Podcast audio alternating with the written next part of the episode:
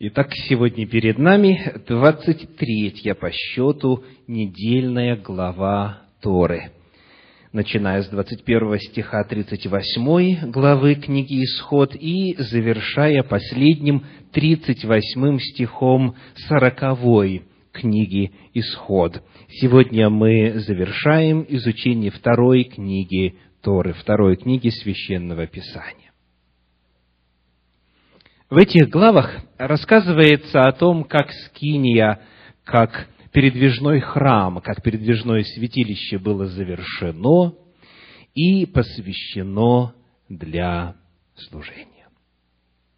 Мы уже несколько недель посвятили исследованию того, как выглядела Скиния, каков был ее смысл – как она вписывалась в Божий план спасения. И сегодня я хочу предложить вам совершить небольшое исследование местоположения Скинии, местоположения святилища в истории израильского народа, на территории израильского народа. Итак, согласно концу сороковой главы книги «Исход», где стояла Скиния? Я хочу пригласить вас прочитать стихи с 36 по 38. Исход, сороковая глава, стихи с 36 по 38. «Когда поднималось облако от Скинии, Тогда отправлялись в путь сыны Израилевы во все путешествия свои. Если же не поднималось облако, то и они не отправлялись в путь, доколе оно не поднималось.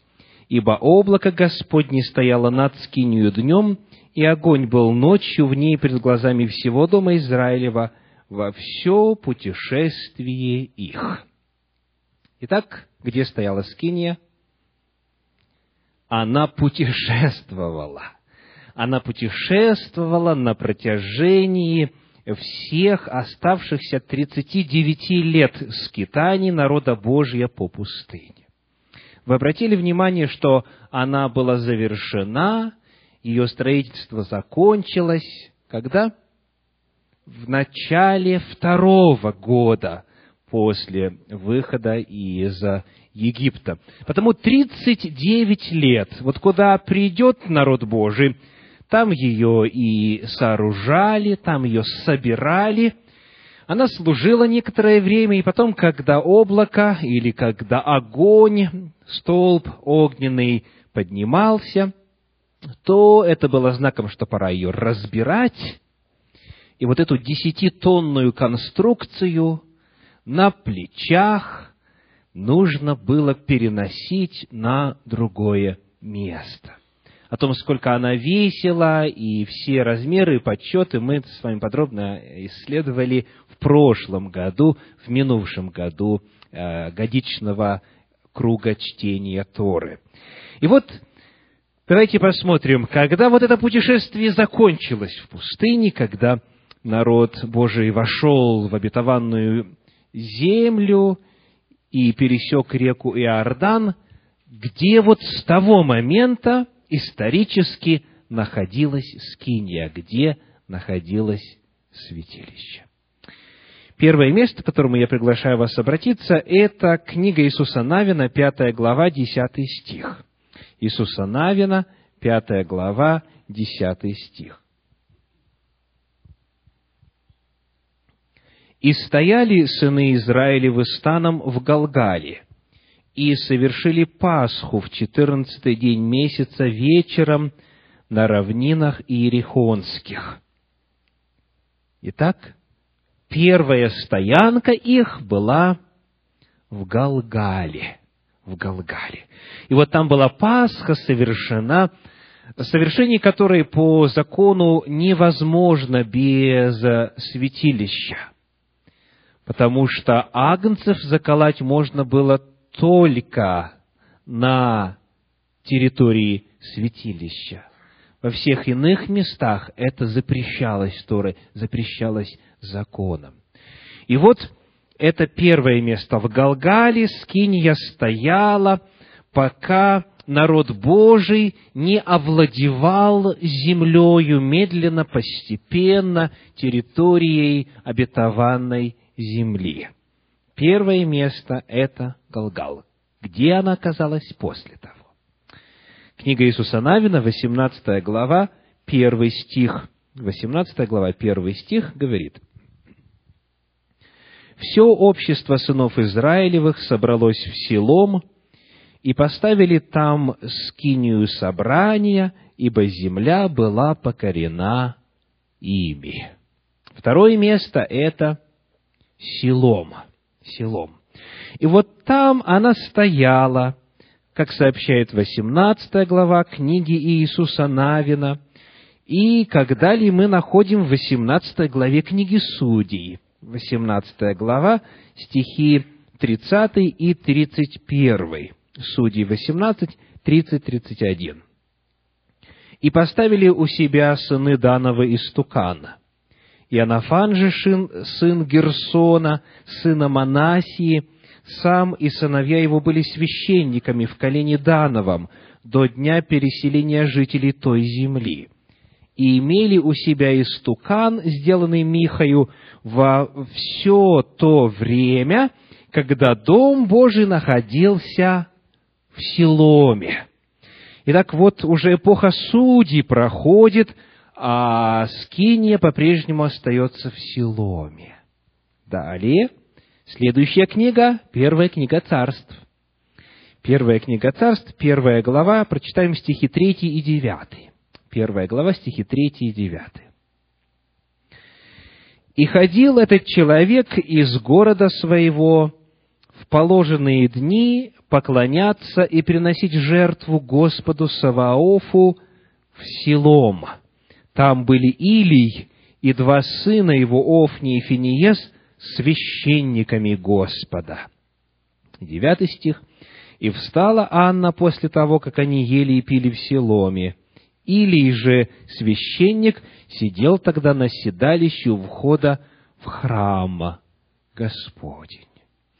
Итак, первое место – это Галгал, второе место – это Силом. Таким образом, эта скиния просуществовала там, как мы видим, до начала первой книги царств. Что произошло дальше? Приглашаю вас посмотреть на 21 главу первой книги царств. Там мы прочитаем первые шесть стихов. 21 глава, первые шесть стихов. «И пришел Давид в Номву к Ахимелеху священнику, и смутился Ахимелех при встрече с Давидом и сказал ему, «Почему ты один, и никого нет с тобою?» И сказал Давид Ахимелеху священнику, «Царь поручил мне дело и сказал мне, пусть никто не знает, зачем я послал тебя и что поручил тебе.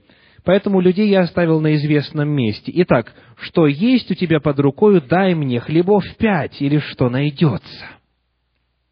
И отвечал священник Давиду, говоря, «Нет у меня под рукою простого хлеба, а есть хлеб священный». Шестой стих. «И дал ему священник священного хлеба, ибо не было у него хлеба, кроме хлебов предложения, которые взяты были от лица Господа, ибо по снятии их, чтобы по снятии их положить теплые хлебы». Итак, мы находим, что эти хлебы предложения находятся в Номве, Номва. И чуть дальше мы э, встретим такой термин в первой книге царств. Номву – город священнический, поразил мечом. То есть, вот эти хлебы предложения, хлебы священные, которые взяты были от лица Господня – они, их упоминание указывает на то, что, скорее всего, святилище там находилось. есть еще один указатель на это. В этой же 21 главе 1 книги Царств, стихи 8 и 9. «И сказал Давид Ахимелеху, нет ли у тебя здесь под рукой копья или меча? Ибо я не взял с собой ни меча, ни другого оружия, так как поручение царя было спешное». И сказал священник, вот меч Голиафа филистимлянина, которого ты поразил в долине дуба, завернутый в одежду позади чего? Позади Ефода. Хочешь, возьми его, другого, кроме этого, нет здесь. И сказал Давид, нет ему подобного, дай мне его. Итак, Ефод – это, как мы знаем, священническая, более того, первосвященническая одежда. Итак, вот здесь в Номве хлебы предложения упоминаются, которые только что сняты или сняты были от лица Господня, то есть из первого отделения святилища, из святого были принесены, и Ефод. Итак, Скиния переезжает в Номву, город священнический. Дальше. Читаем третью книгу царств, третью главу, четвертый стих. Третья книга царств, третья глава, четвертый стих. «И пошел царь в Гаваон, чтобы принести там жертву, ибо там был главный жертвенник. Тысячу всесожжений вознес Соломон на том жертвеннике». Еще одно место упоминается Гаваон. Там главный жертвенник. Посмотрим, что еще там было помимо жертвенника – Первая Паралипоменон, 21 глава, 29 стих. Первая Паралипоменон, 21 глава, 29 стих. «Скиния же Господня, которую сделал Моисей в пустыне, и жертвенник всесожжения находились в то время на высоте в Гаваоне». И на эту тему второе Паралипоменон, первая глава, стихи с 3 по 6. Первая глава, стихи с 3 по 6. «И пошли Соломон и все собрание с ним на высоту, что в Гаваоне, ибо там была Божия скиния собрания, которую устроил Моисей, раб Господень, в пустыне.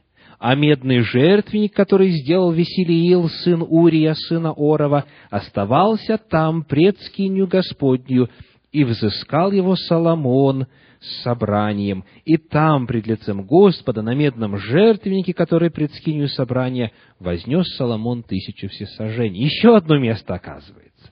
И это Гаваон. Запомнили?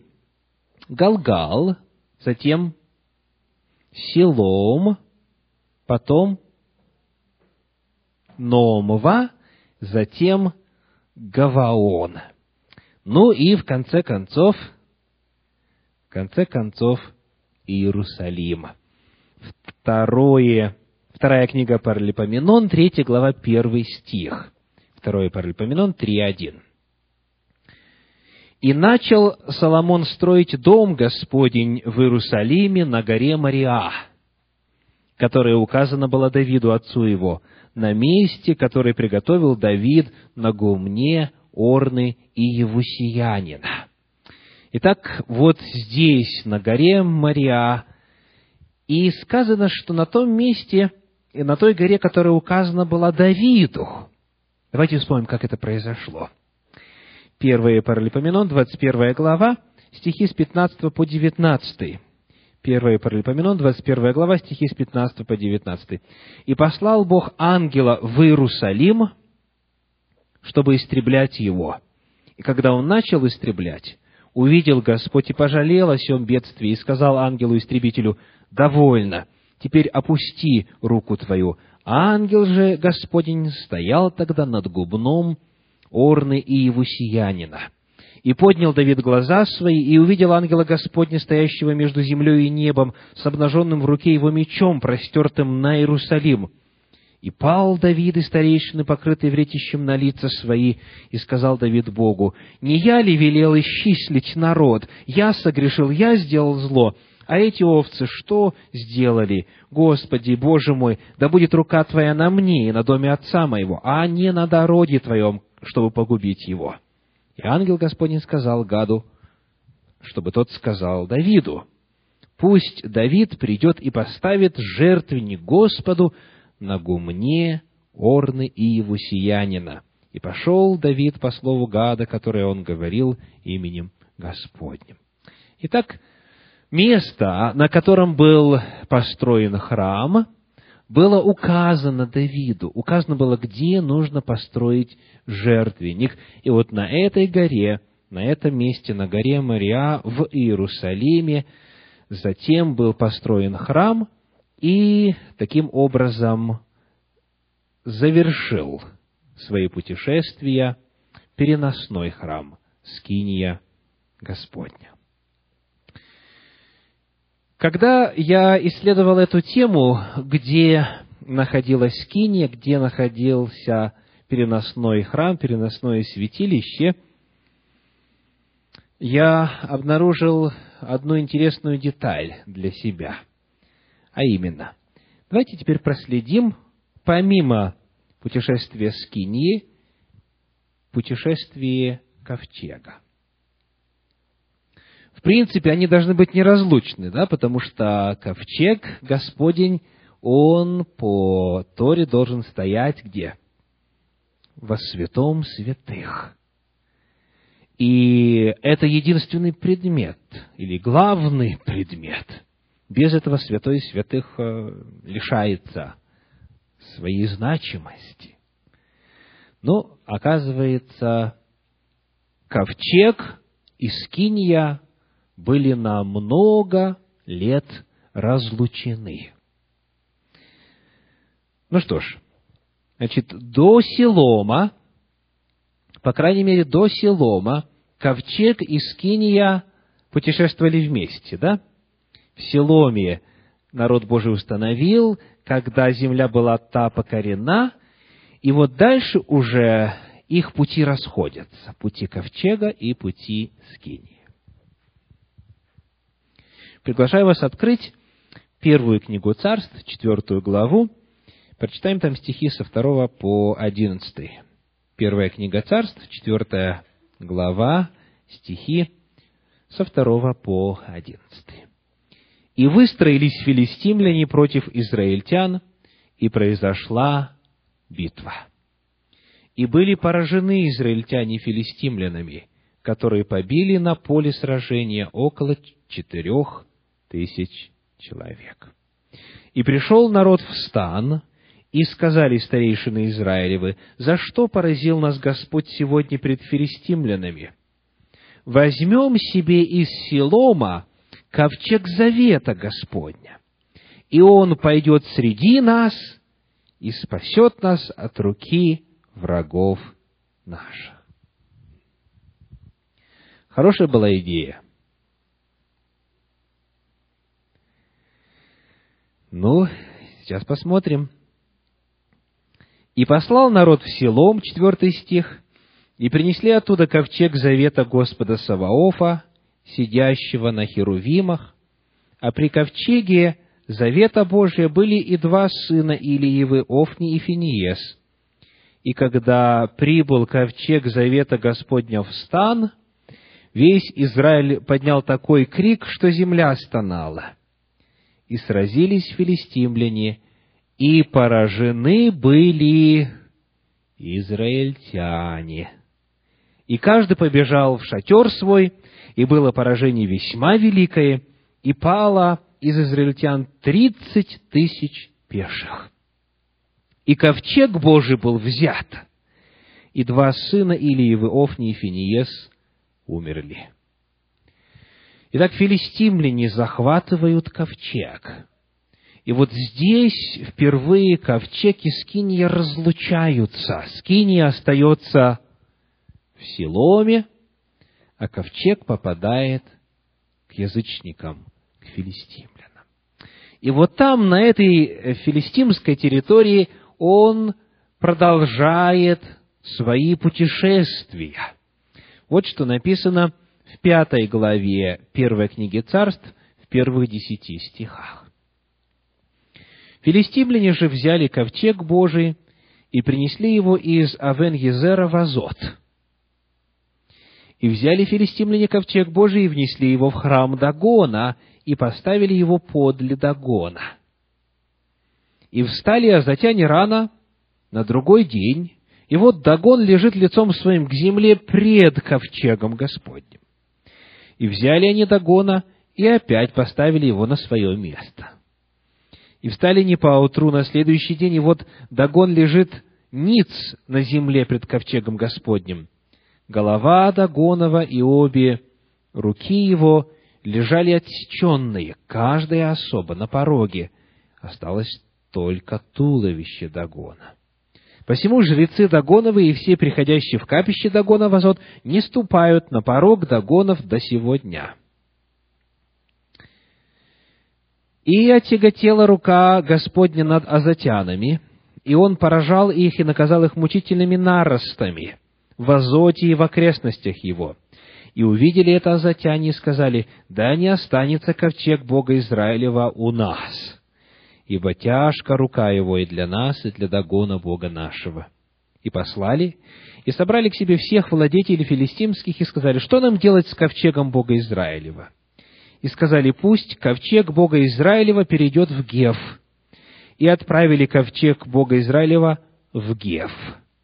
После того, как отправили его, была рука Господа на городе, ужас весьма великий, и поразил Господь жителей города от малого до большого, и показались на них наросты. И отослали они ковчег Божий в Аскалон. И когда пришел ковчег Божий в Аскалон, возопили аскалонитяне, говоря, «Принесли к нам ковчег Бога Израилева, чтобы умертвить нас и народ наш». Итак, Запомнили ли вы города, по которым путешествовал ковчег? Азот, потом, потом Геф, потом Аскалон. Вы теперь также знаете, почему не принято руку протягивать через порог, и почему ступать лучше не надо на порог. Много язычников на Руси у нас, да? Итак, вот ковчег Божий путешествует по территории филистимской и везде приносит беду. И потому филистимляне пытаются от него отделаться как можно скорее и устраивают весьма своеобразный способ доставки ковчега вновь на территорию израильтян, чтобы удостовериться, что беды не пришли к ним случайно – это все описывается в шестой главе первой книги царств, в стихах с 10 по 15. «И сделали они так. Взяли двух первородивших коров и впрягли их в колесницу, а телят их удержали дома. И поставили ковчег Господа на колесницу и ящик с золотыми мышами и изваяниями наростов. И пошли коровы прямо на дорогу к Вевсамису. Одною дорогою шли, шли и мычали, но не уклонялись ни направо, ни налево. Владельцы же филистимские следовали за ними до пределов Вевсамиса. Жители Вевсамиса жали тогда пшеницу в долине, и, взглянув, увидели ковчег Господень и обрадовались, что увидели его. Колесница же пришла на поле Иисуса Вевсамитянина и остановилась там. И был тут большой камень, и раскололи колесницу на дрова, а коров принесли во всесожжение Господу. Левиты сняли ковчег Господа и ящик, бывший при нем, в котором были золотые вещи, и поставили на большом том камне. Жители же Вивсамиса принесли в тот день всесожжение и закололи жертвы Господу. Итак, ковчег возвращается на территорию Израиля и попадает в город Вевсамис. Вевсамис. Что происходит дальше? Шестая глава с девятнадцатого стиха и далее.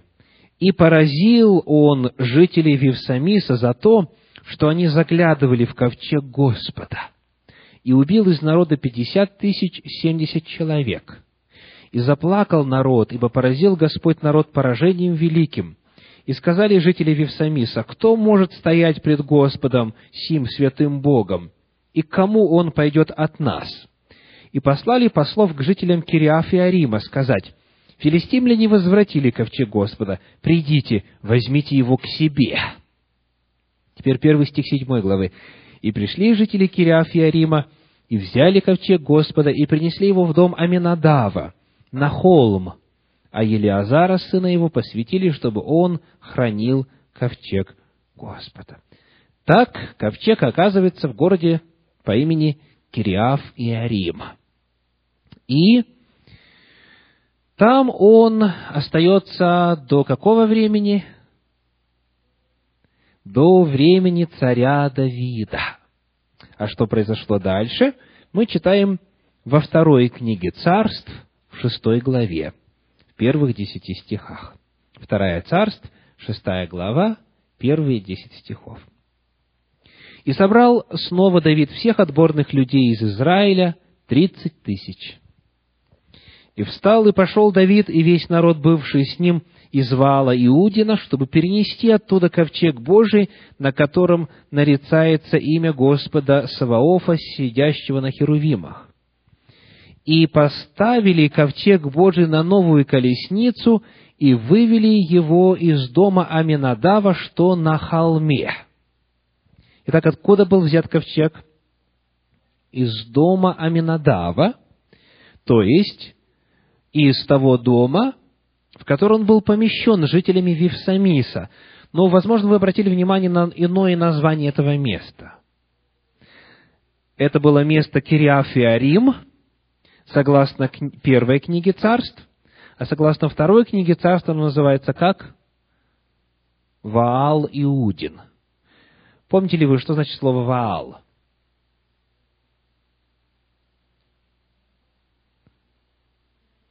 господин. Господин. Господин. Вот, то есть, господин или Господь. Потому, то есть мы находим, что вот это место, Кириафиарим, а, оно получило еще одно название, Ваал Иудин, или Господь Иуды. Там а, находился ковчег Господа. И вот Давид хочет перевести этот ковчег – и дальше происходит следующий, четвертый стих. «А, «Сыновья же Аминадава, Оза и Ахио вели новую колесницу и повезли ее с ковчегом Божьим из дома Аминадава, что на холме.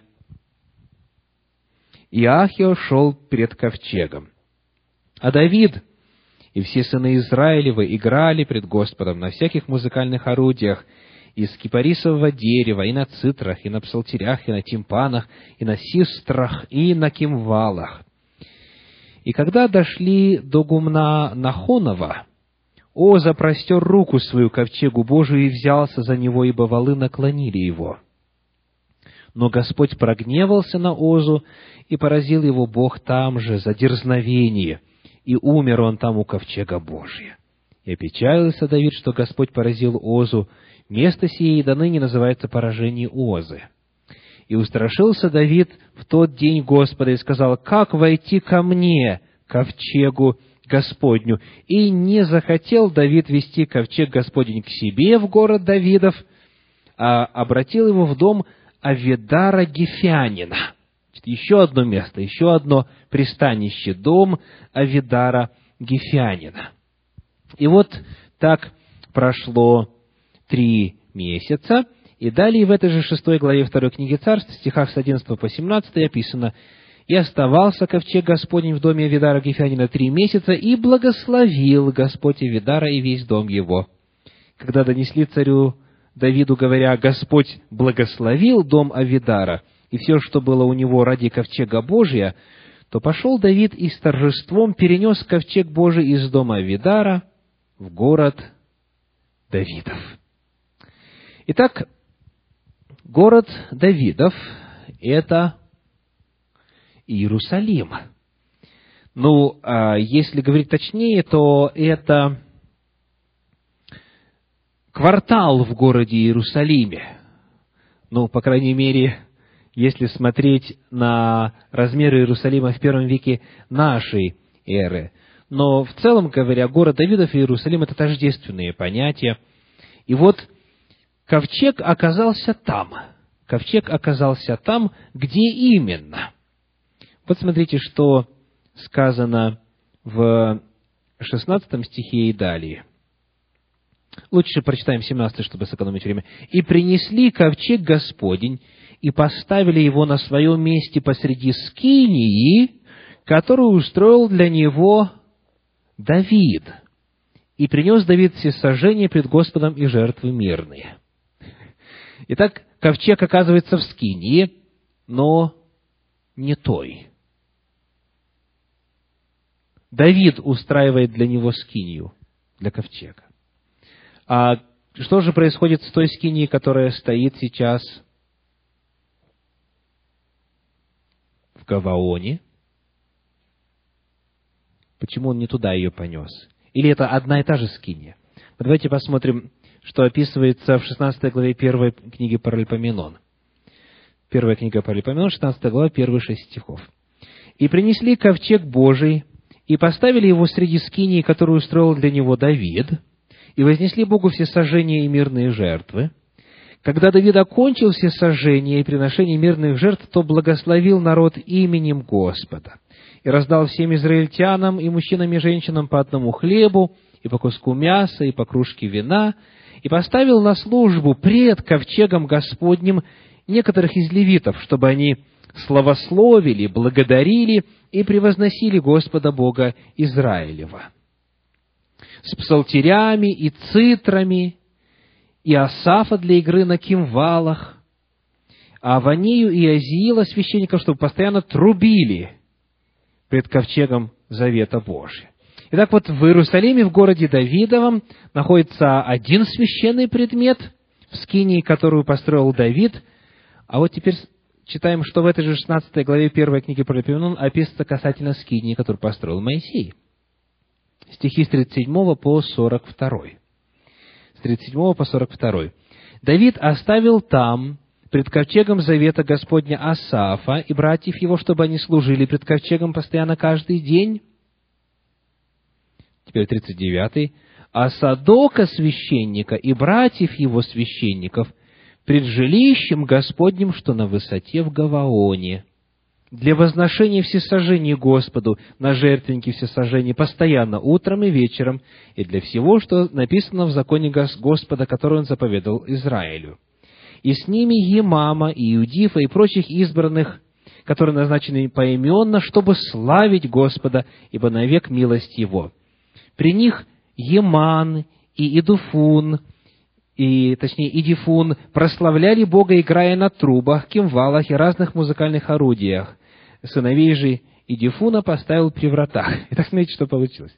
Ковчег завета находится в скинии, которую построил для него Давид, в городе Давидом в Иерусалиме, а скиния со всем остальным, в том числе с медным жертвенником и со всем прочим, находится в Гаваоне. И тут трубят и славят, и тут трубят и славят.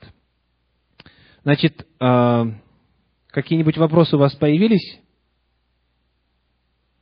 Естественно. А что происходило, например, в Йом-Кипур? Да? Когда итоговый, или, скажем так, главный, главный акт этого дня, дня очищения – это внести кровь животного, который был заклан во дворе, внести во святое из святых и побрызгать на крышку ковчега и пред крышку, и потом, выходя оттуда, уже помазать кровью роги золотого жертвенника, потом медного жертвенника в дворе и так далее. Значит, о чем это нам говорит? Служение невозможно было проводить.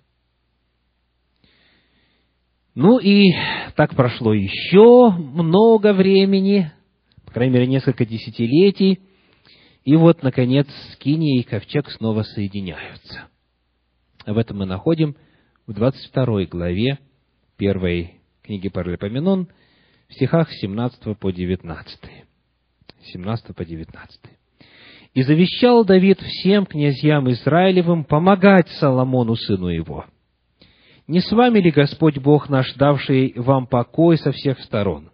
Потому что Он предал в руки мои жителей земли, и покорилась земля пред Господом, пред народом Его. Итак, расположите сердце ваше и душу вашу к тому, чтобы взыскать Господа Бога вашего.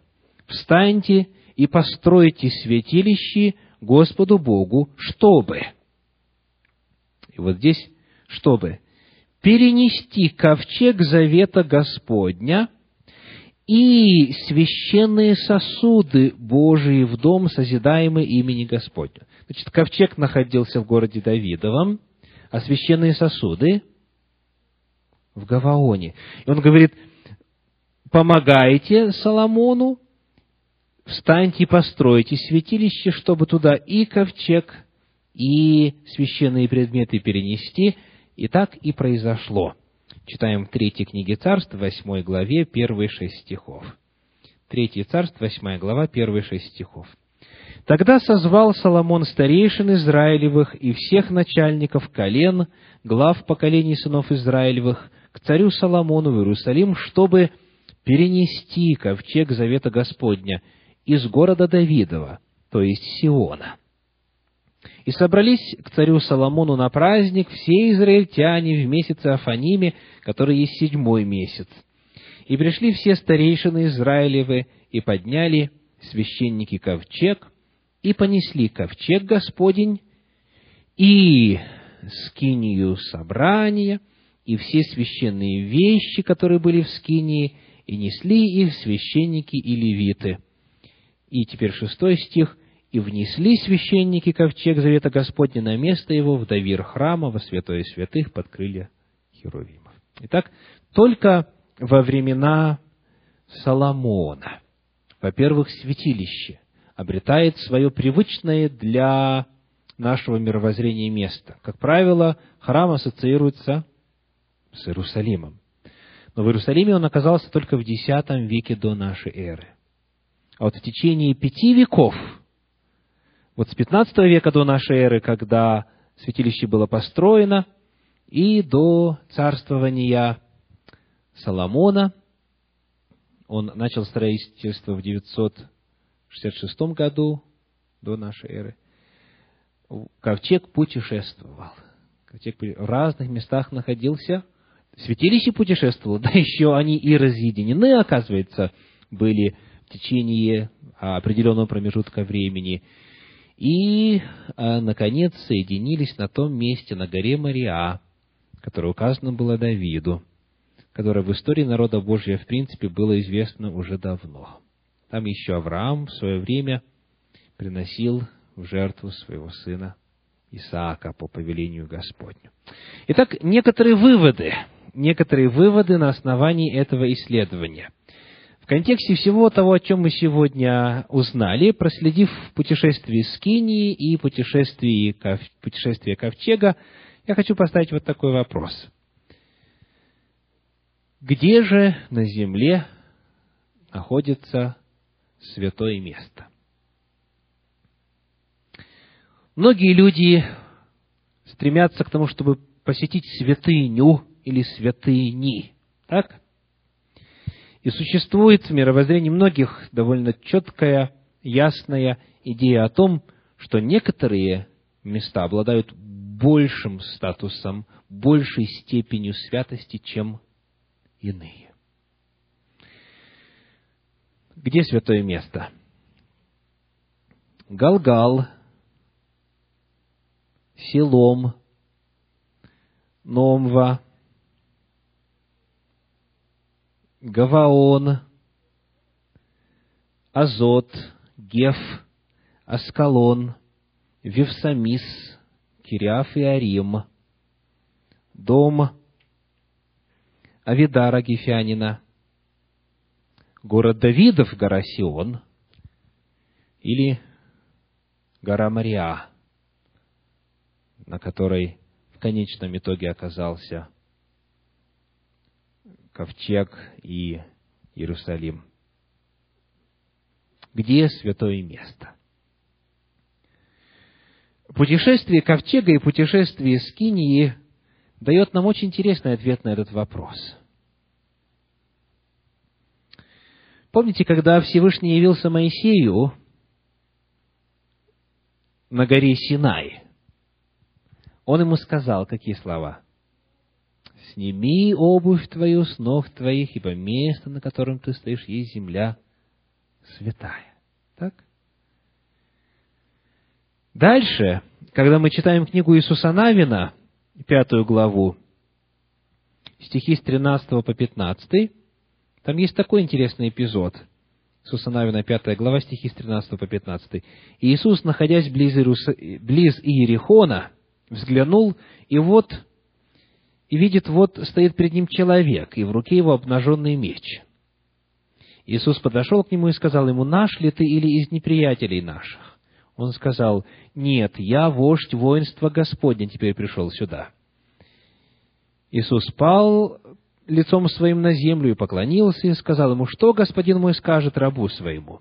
Вождь воинства Господня сказал Иисусу, «Сними обувь твою с ног твоих, ибо место, на котором ты стоишь, свято». Итак, вдруг около Ирихона место тоже оказывается свято. Какое место можно считать святым? Там, где находится присутствие Божье. И когда присутствие Божье оставляет это место, место перестает быть святым.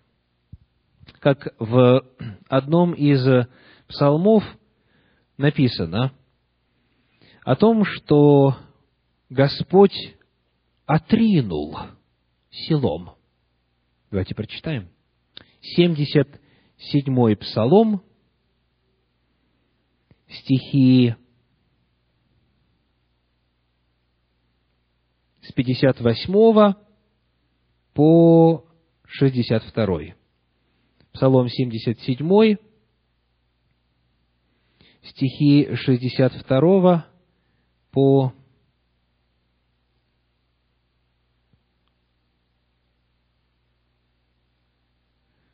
Давайте еще раз посмотрим. 77 стихи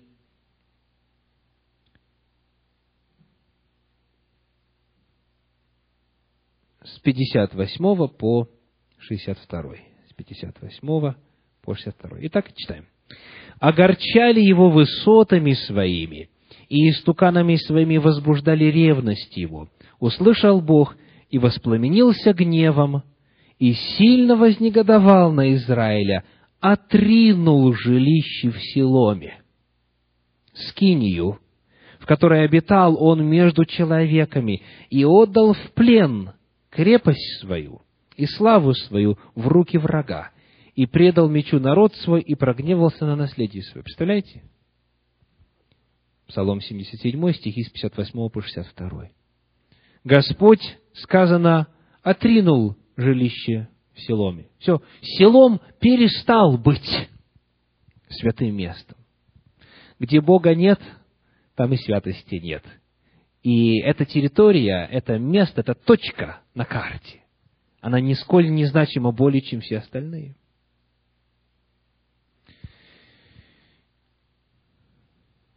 Свято там, где присутствует Бог.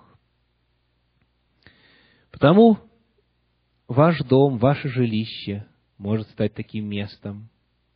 Место, где двое или трое собираются во имя Божье, может стать таким местом, святым местом. Место, где вы, сидя за рулем в автомобиле, возносите Господу молитву, славите Его, хвалите Его, может стать таким святым местом. Мы видим, что понятие святости путешествует в Священном Писании. И когда Господь уходит с одного места, и скинья оказывается в другом, вместе с этим перемещается и святость. Вместе с этим перемещается и слава Господня. Потому сегодня на земле, да, конечно, интересно посетить эти места. Гору Синай, Иерихон, Вевсамис, гору Мариа, гору Сион, гору Илионскую и многие-многие иные. Но там мы не найдем, там мы не найдем какой-то особой иной святости. Больше, чем в Сиэтле, в Вашингтоне, или же в Москве, в России, или же где-нибудь еще в другом месте. Потому что святость определяется не местом, а тем, кто присутствует на этом месте. Вот это главный урок Священного Писания для каждого из нас сегодня. Потому вопрос который каждый может задать, звучит так. «Свято ли мое место?» А ответить очень просто на него. Присутствует ли там Господь? Аминь.